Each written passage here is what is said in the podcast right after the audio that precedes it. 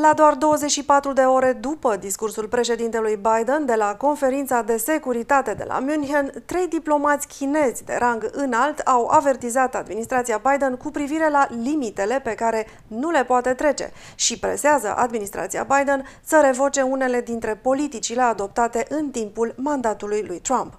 Trump spune că decizia Curții Supreme a SUA de a permite investigarea declarațiilor fiscale ale lui Trump din ultimii 10 ani până în prezent este cea mai mare vânătoare de vrăjitoare din istoria Americii, iar acest lucru nu s-a mai întâmplat niciodată unui președinte american. Un ofițer de poliție din Kentucky a fost demis pentru că a oferit informații despre alți ofițeri de poliție, unui lider al mișcării Black Lives Matter.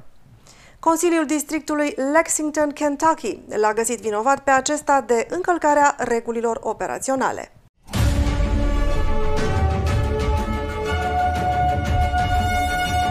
Bună ziua și bine ați venit la NTD România! Sunt Diana Jiga. Dacă vă plac videoclipurile noastre, nu uitați să dați like și subscribe și să le partajați cu prietenii și membrii familiei dumneavoastră. Vă mulțumim!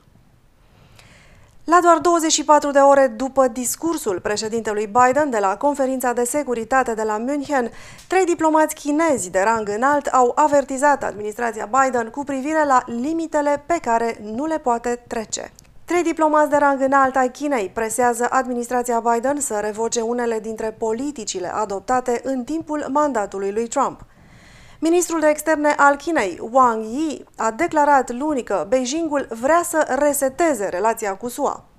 Acesta a spus că ușa dialogului cu China a fost întotdeauna deschisă.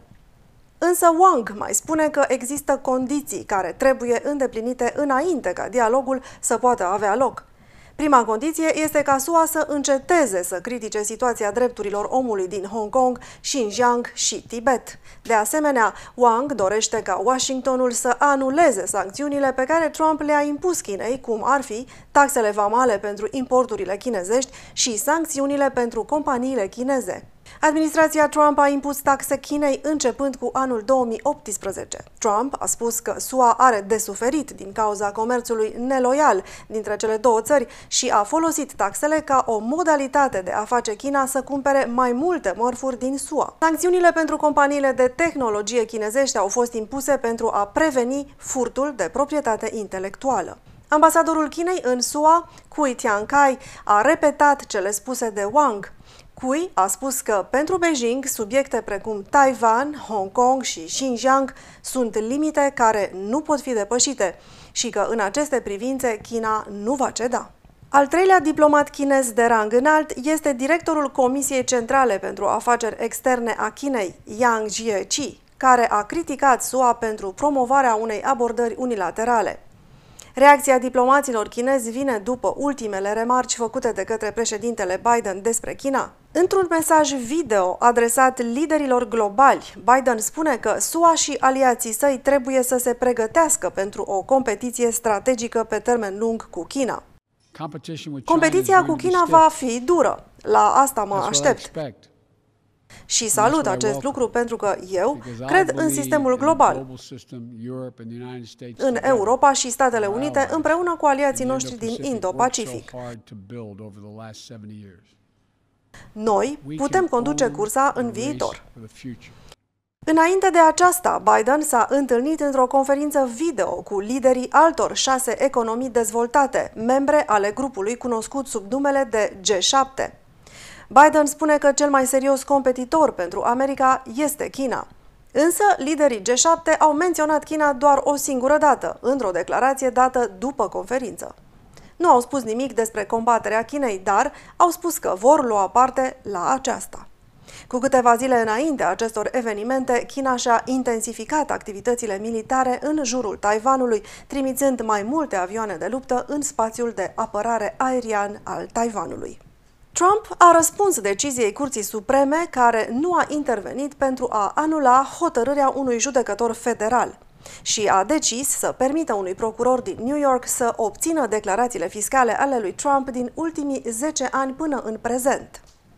Trump numește mișcarea un alt atac politic împotriva sa. Referindu-se la această decizie, fostul președinte a spus că oficialii care îl investigează participă la continuarea celei mai mari vânători de vrăjitoare din istoria Americii, iar acest lucru nu s-a mai întâmplat niciodată unui președinte american. El spune că ancheta asupra sa este concepută de democrați și a avut loc în New York, o locație controlată total de democrați. În trecut au mai fost și alți democrați din New York, precum procurorul general al New Yorkului, Letitia James, care au lansat acțiuni împotriva lui Trump sau a afacerilor sale, argumentând că acesta a încălcat legea. Trump a numit acțiunile care îl vizează drept parte a unui nou proces de vânătoare inițiat de procurori, despre care spune că încearcă să-și învingă adversarii politici folosind legea drept armă. El spune că acest mod de manifestare reprezintă o amenințare pentru ceea ce este fundamental pentru libertatea Americii și că așa se procedează în țările lumii a treia. Trump a spus că va lupta la fel ca în ultimii cinci ani, în ciuda tuturor infracțiunilor electorale comise împotriva sa și că va câștiga. Un ofițer de poliție din Kentucky a fost demis pentru că a oferit informații despre alți ofițeri de poliție unui lider al mișcării Black Lives Matter. Consiliul Districtului Lexington, Kentucky l-a găsit vinovat pe acesta de încălcarea regulilor operaționale. Ofițerul a contestat demiterea sa, spunând că informațiile date nu au pus în pericol siguranța celorlalți ofițeri, dar șeful poliției din Lexington a argumentat că acțiunile lui au subminat încrederea și au periclitat poziția unui ofițer de poliție. Șeful poliției a spus că ofițerul ar fi trebuit să protejeze cetățenii și de asemenea ar fi trebuit să-i protejeze și pe colegii săi. Acestea fiind spuse, nu uitați să dați like și să vă abonați la canalul nostru atât pe YouTube și YouMaker, cât și pe Facebook și SafeChat. Puteți găsi detaliile în descrierea videoclipului nostru. Ne puteți vedea în zilele de luni, miercuri și vineri în fiecare săptămână. Sunt Diana Jiga și până la următoarea noastră întâlnire, nu uitați să rămâneți informați și liberi.